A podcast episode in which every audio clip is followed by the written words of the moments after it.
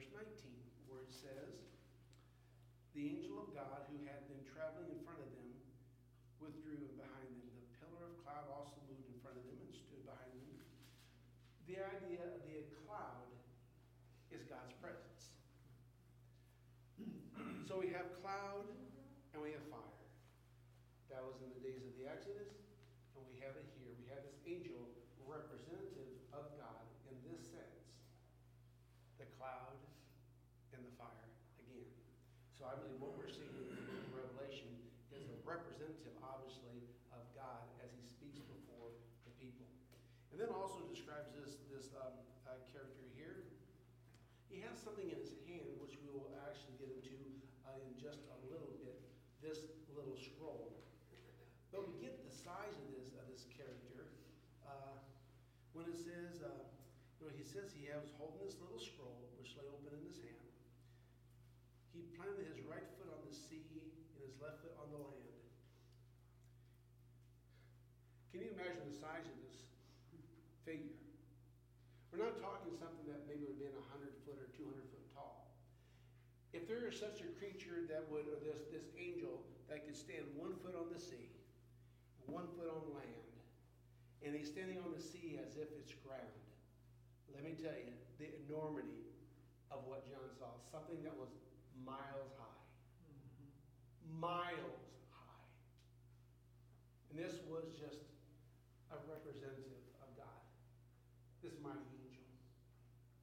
We don't know if he was an archangel or not. The Bible does talk about the order. Well, it talks a little bit about orders of angels. Michael in Jude, chapter, uh, Jude verse 9 is an archangel. Daniel happened of a uh, chief of the princes, referred to the angels in chapter 10, verse 13. We don't know about this. This was just another mighty angel. There was another one in chapter 5, verse 2. Another mighty angel. So we have God using angels in this regard. But this is a big, fearsome character right here. And when he has his foot on the land and the sea, that means his message that he's going to speak is universal mm-hmm. for everybody. He's an authority figure, and his message, what he's going to say, is authority. And then it says, and he shouted. Shout like the roar of a lion. You know, I've never been in been in the jungle where there was a lion roaring. Um, but I can imagine the fright. You know, there, there's probably a reason why they call the lion the king of the jungle. Because it's scary. And let me tell you, when this miles high angel shouted, I can imagine what John saw. And he shouted, and I don't know what he said right there. Maybe he was doing it like what you have over um, in England, where you have the people blowing the trumpets and they say, Hear ye, hear ye, like that. But this angel shouted like the roar of a lion. He's there to get your attention. You better listen to what he has to say. And that's what you're doing here. Yes? Little anecdote, I have heard a roar of a lion in a zoo uh, in Memphis, and uh, they were hungry, and so they started roaring, and the ground shook. Literally, the ground shook. Yeah, and that's when you're really thankful that six inches of plastic glass is between you and that lion, too. Um, it would be terrifying. This was not meant to be a, uh, an interesting or a, a, cute sight. It was there to make you aware of um, there's so much there's someone who's so much bigger and grander than you, and he has something to say. So he speaks, he shouts, possibly just saying, Hear ye. And then something else happened. Another voice came out. It says, um, and when this, okay, and then it says, and when he shouted, the voices of seven thunders spoke. And when the th- uh, seven thunders spoke, I was about to write it, but heard a voice from heaven saying, Seal it up, what the seven thunders have said, and don't write it down. Seven, of course, is a number of perfection here. I don't believe this was the angel speaking, this was another voice. It says voices, the seven thunders, possibly referring to God Himself speaking here. But remember, John was given the commission in chapter 1, verse 19, that he was supposed to write down the things that he heard and what he saw. So John was about to do that right here. But he was told, don't write it down. Don't write it down. It may have been warnings that the thunder was going to give, the, the, the, these words. Actually, we don't know for sure what was said. John didn't record it. Maybe he just, okay, he just left it the way it was. Yes? Do you think they were messages specifically for John and not for the readers? I believe it was a message for, John, but in, I think in a larger context, I would, I would tend to think it probably was more warnings for Rome. I, I, actually, that, that's what I think was. Because thunder in Scripture, many times it refers to divine, well, it's like judgment's going, going to happen. So when we read even the book of Revelation, at least three different times, that there were uh, thunders and peals, pe- lightning and peals of thunder like that. It's the idea of these messages coming coming out. But there was a reason why the voice from heaven came and said, "Don't write it down." And that's when the angel speaks. Good question, though. Is the purpose of Revelation not to warn of what's to come? It is, and actually, that's what he's been doing. Actually, that was the purpose of the seven seals. Right. The seven seals, because a seal would be to, to, hide or, or to prevent from seeing. When you remove a seal, it means to reveal. And so that's what he's doing. And in the trumpets, it was revealing these judgments on these people. But the problem was, verse 20 and 21 again Revelation 9, they refused to repent. It was to get them to repent. So yeah, that was the purpose behind it.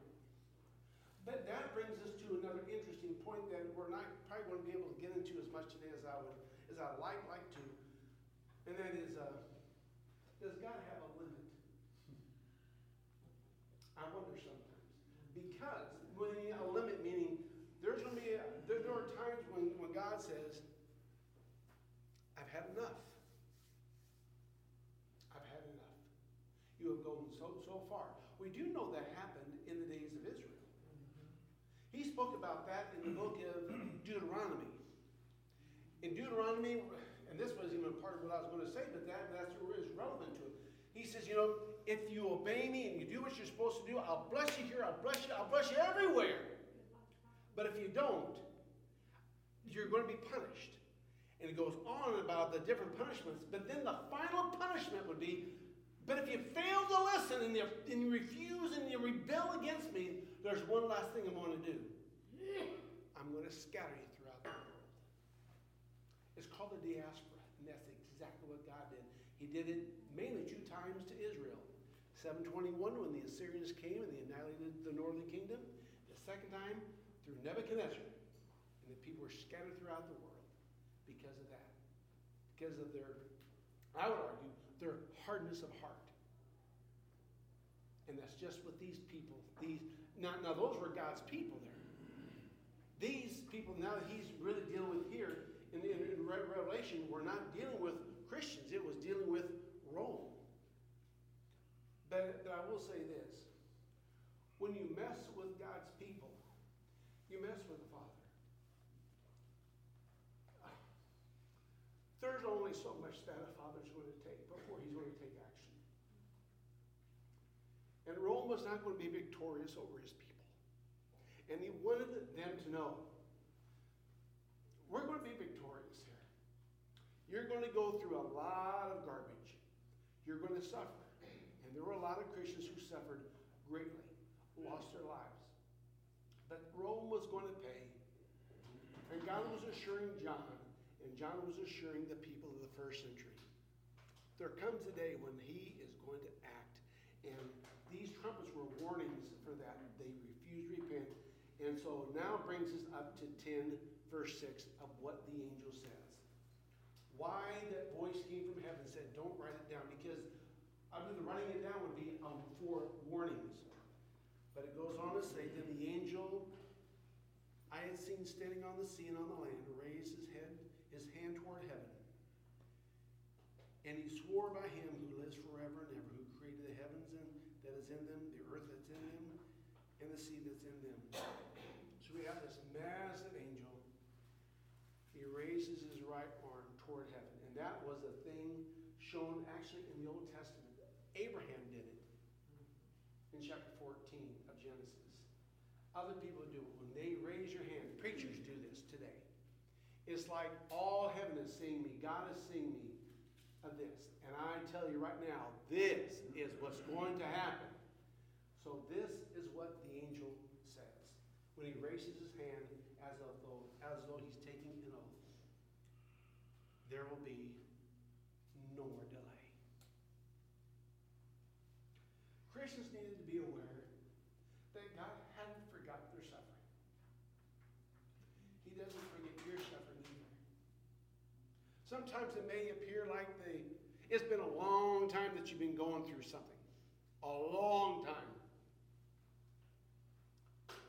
There will come a time when God will say, even in your life, no more delay. So he's letting them know they have their chance, they're going to pay, and so God starts to dismantle Rome, and he does that. He does that very thing. It wasn't overnight. God, God can do it overnight if he wants to. But God began the process of this, and so he started to judge uh, Rome, trying to get them to change their ways and to repent, and they weren't listening, so God was going to continue. And later on down the road, he's going to have the bowls, uh, bowls of wrath on Rome as well. But he says, uh, then the voice I heard from the heavens spoke one more, what one more. Go and take the scroll that lies open in the hand of the angel who's standing on the sea and on the land. You know, when I read that, I thought, boy, that's a rather that's a rather bold thing for that voice to say. Go up to that 50 mile tall giant angel over there and get that scroll in his hand. Yeah, like, like I'm going to do that. You know, sometimes God is going to ask us to do things that we think, you know, that just doesn't make much sense. It just doesn't make much sense. You know, I'm reminded in the uh, uh, in the uh, series called The Chosen, um, Jesus' first public miracle. If you haven't seen it, I urge you to see it. First public miracle where Jesus turned water into wine. Um, so Jesus goes in there, and Thomas is in there. Thomas was the uh, was the uh, guy with bringing the wine and stuff like that. And then, uh, so Jesus goes in there. Thomas is wondering what's going on. Then, so Jesus walks in there and uh, he says, uh, "Fill these jars with water."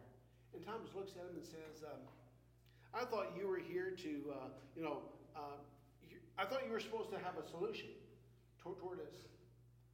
He said, "What you're saying doesn't make any sense. Fill these things with water." And his response was, it's going to be like that sometimes. And I believe that that is so true. Some things don't make much sense to us. And I think this one here in chapter 10, verse 8, doesn't make a lot of sense, and it probably didn't to John. He is told by the voice, Go and get that scroll that was opened in the hand of the angel. Yes. Well, least he said little book. Yeah, yeah, that was really a little book, wasn't it? Yeah, especially because of what he's going to have to have to do. Let's be very thankful it was a little, a little scroll. Because that scroll was open, and this is what he says to do. So I went to the angel and asked him to give me the scroll. Well, maybe there, there, there, there you go. And he said to me, Take it and eat it, and it will turn sour, but in your mouth will be as sweet as honey. So I took the little scroll from the angel's hand and ate it. It tasted as sweet as honey in my mouth. When I had eaten it, my stomach turned sour. Then I was told you must prophesy again about many peoples, nations, languages, and kings. Now, that is also heavily rooted in the Old Testament, so let's go over to where that is found. Ezekiel chapter 2. Turn your Bibles over to Ezekiel chapter 2, because there was a reason why he's supposed to eat this scroll. So I'll begin in chapter 2. This is when Ezekiel is being called to be a prophet. God says, I'm sending you, in verse 3, I'm sending you to the Israelites, to a rebellious nation that's rebelled against me. They, they and their ancestors have been in revolt against me. Verse 8, But you, son of man, listen to what I say to you. Do not rebel like the rebellious people. Open your mouth and eat what I give you. Then I looked and I saw a hand stretched out to me, and it was a scroll, which he unrolled before me. On both sides were written words of lament, mourning, and. And he said to me, Son of man, eat what is before you, eat this scroll, so then and then go and speak to my people. So I opened my mouth and gave it the scroll to eat. And he said to me, Son of man, eat this scroll I'm giving you, and fill your stomach with it. So I ate it, and it tasted as sweet as honey in my mouth. Then he said, Speak now to my people of Israel.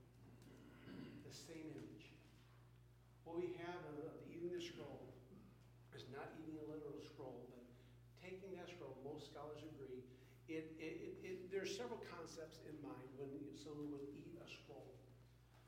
One would be mastery of the subject, mastery of the contents. This is a message of God to the people. He wanted him to digest it. It wasn't supposed to be just something flippantly done, it was supposed to become part of him. Receiving it was going to be sweet. It was going to be wonderful. Even the Psalms, in Psalm 119, 103 talks about, um, about God's precepts that are as sweet as honey. A beautiful thing.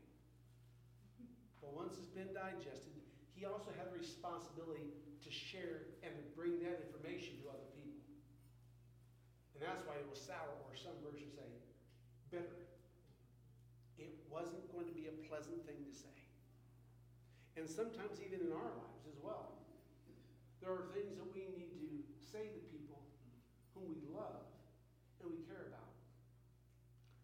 And it isn't very easy, but they need to hear it. And so it's very difficult. In Ezekiel's day, 600 years before this, no, seven, almost 700 years before this, he had to speak to a people that rebelled against God. They were so hardened in their hearts. And so, a number of times in that text, he says, You tell it to them, and even if they don't want to listen to you, tell it to them anyway. They need to know there was a prophet in their midst. They need to know that. And so he was told to consume that scroll, digest it, must become a part of him. Messengers of God, people who preach or teach, or any of us who would do that, but especially those that believe they've been called to do that, let me tell you, they need to take it serious. When you're a spokesperson for God, you should never, never take it lightly. That shouldn't frighten you from being a teacher, but at the same time, that is that, that's a grave responsibility. Because I'm reminded of a passage that is found in the book of James. He happens to have been the half brother of Jesus. When he said in James chapter 3 and verse 1, Not many of you should become teachers, my fellow believers, because you know that we who teach will be judged more strictly. It's serious business when you're standing up before people and sharing what God has called them to do, how to live. It isn't always an easy task, and it shouldn't be that way. It's a great responsibility, and John had that responsibility. He was going to have to share this news, bad news, and a lot of it would be for his own, for his own people, Christians. He's probably going to let them know it's going to get worse before it gets better. Not a very pleasant message to hear. you are going to suffer because they were. That's a bitter pill to swallow. You're going to suffer. But I also believe in there, there was some good news. You will be victorious. And that's what chapter 11 is about. So we haven't gotten there yet. But that was, I believe, the message of that, of, of that scroll there. Um, you know, you know, talking about taking their, their job serious, you know, there are some people who take it a little bit too, too serious. You know, I'm reminding of the, uh, preacher who was, who was a gifted guy and he, one particular day, boy, he just let out about it. What a, what a sermon. It was just magnificent. He was really feeling good about himself. And over lunch that afternoon, he was kind of sitting back, reclining, sipping his sweet tea, and he said to his wife, you know, honey, how many really great preachers do you think there are in the brotherhood? And she looked at him square in the eye and said, one less than you think. so, so, you know, sometimes we can just uh, uh, take ourselves a little bit too serious. Um, but it's, but we do need to take it serious about what God has called us to do and what He has called us to be. John's letting the Christians of the first century know it isn't always going to be a bed of roses. He probably also remembered what Paul said when Paul says, All who desire to live godly in Christ Jesus will be what? Sometimes there's a bitter pill to take. And he's letting the Christians know it. But at the end is victory. This short time we have on earth is not the end. Actually, life graduation, is just the beginning. But we need to endure through this. And as Jesus said even earlier in the book, those who remain faithful until death, whether that be willful, uh, an an unwillful death or through just passing away. But be faithful. That's what God calls us to be. And I believe that uh, Patterson was right when he talks about the idea of, of a, uh, it isn't the quantity, but rather the quality of one's faith. You know, I mentioned just, just a few weeks ago that, you know, it isn't, it isn't the size of your faith, but it's, it's the quality that God expects. And I do believe the mustard seed represents the size of one's faith. And the thing is, though, uh, although a mustard seed is not much bigger than a grain of sand, according to Jesus, that alone is quite a bit. Well, let's say it, it's quite a bit in God's hands. God doesn't need much except for a person with a willing heart, a willing spirit who will surrender themselves to Him. Any observations or comments? We just got a few minutes left. Charlie got something to say. Thank you. Well, well, uh, you know, this, this is a really, this is really, this is just a fascinating book. Fascinating book. Shows so much stuff, you know. I don't believe it's a game in any way, but I do believe what John is really doing, he's almost presenting us a play. That you're standing back and you see it. I believe that goes on from the time of the, uh, the four horses in, in, uh, in, in chapter uh, uh, six. There, I believe, because that was in a pantomime, that means that there was no speech. I believe people were just supposed to recognize certain things and understand what the images stood for. I believe what we're just seeing is a pageant in front of, in front of what's going on, and so the people are seeing it unfold. There are some happy scenes and there are some very unhappy scenes. But they are, need to be reminded, and we need to be reminded, in the end, we're always going to be victorious. Our God's going to take care of you. God will mark you. When He says it's protect you, that doesn't mean you're not going to get hurt. But you're marked. You're saved.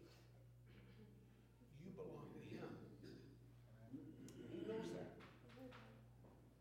And one day He will welcome you. And you will hear the words and and say, Welcome, my good and faithful servant. That's what he that's what he wants. He just wants faithful people. Ordinary people who voluntarily surrender their lives to him. And that's what it's about. And, uh, the next week we'll look more at the victory side. It's gonna look like the enemy wins temporarily. But they don't win. Because don't forget the crucifixion. Satan thought he won when Jesus was crucified. He thought he won. It was just the opposite. Satan was not aware of the big picture that we see. God is so much better, so much smarter, so much wiser, Yes, absolutely in control. yes. And we don't need to question that. What we need to do is believe it. Amen. Any other thoughts like that? All right, let's have a a brief prayer, then we'll go on. Father, we're so grateful for your servant, John. We're so thankful,